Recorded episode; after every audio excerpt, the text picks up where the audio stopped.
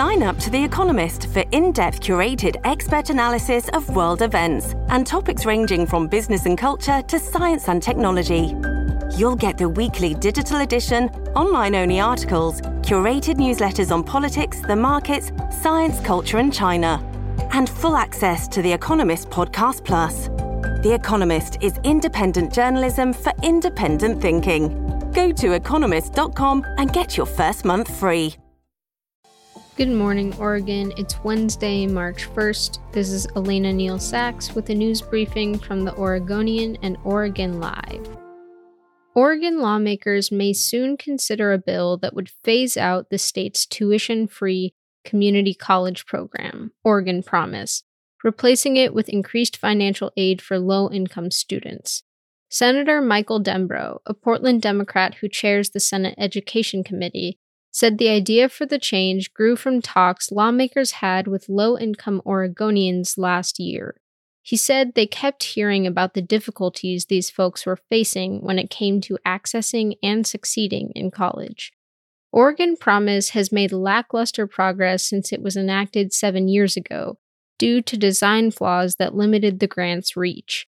State studies found the program failed to shrink the gaps in college access for students from minority groups or rural parts of the state. It only made college more affordable for an additional 1% of students, and it has not succeeded in increasing enrollment long-term. Most Oregon Promise grant money goes to middle-income rather than low-income students. Colleges, universities, and students told lawmakers that the best way to financially support low-income students would be to invest more money into the Oregon Opportunity Grant, which is open to a wider swath of low-income students.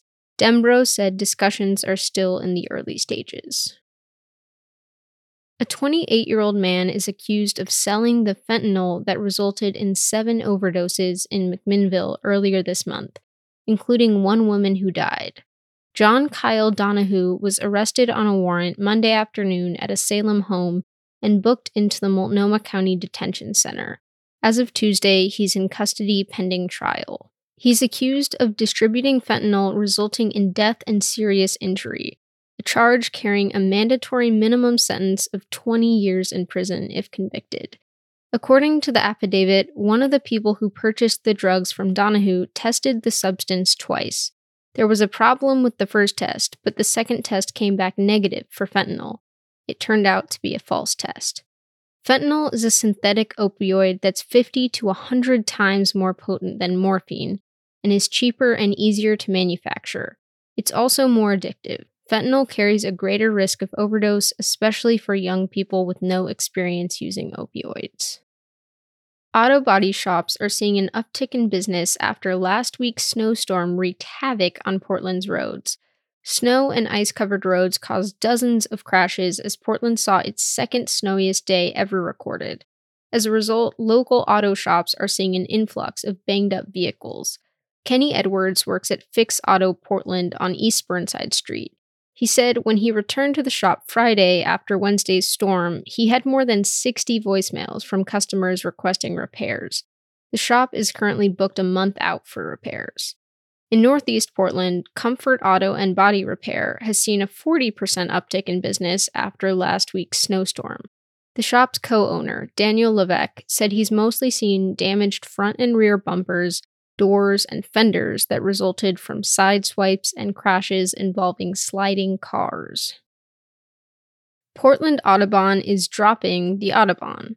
The local branch of the National Audubon Society announced Tuesday that it will follow a growing movement within the organization to distance itself from its namesake.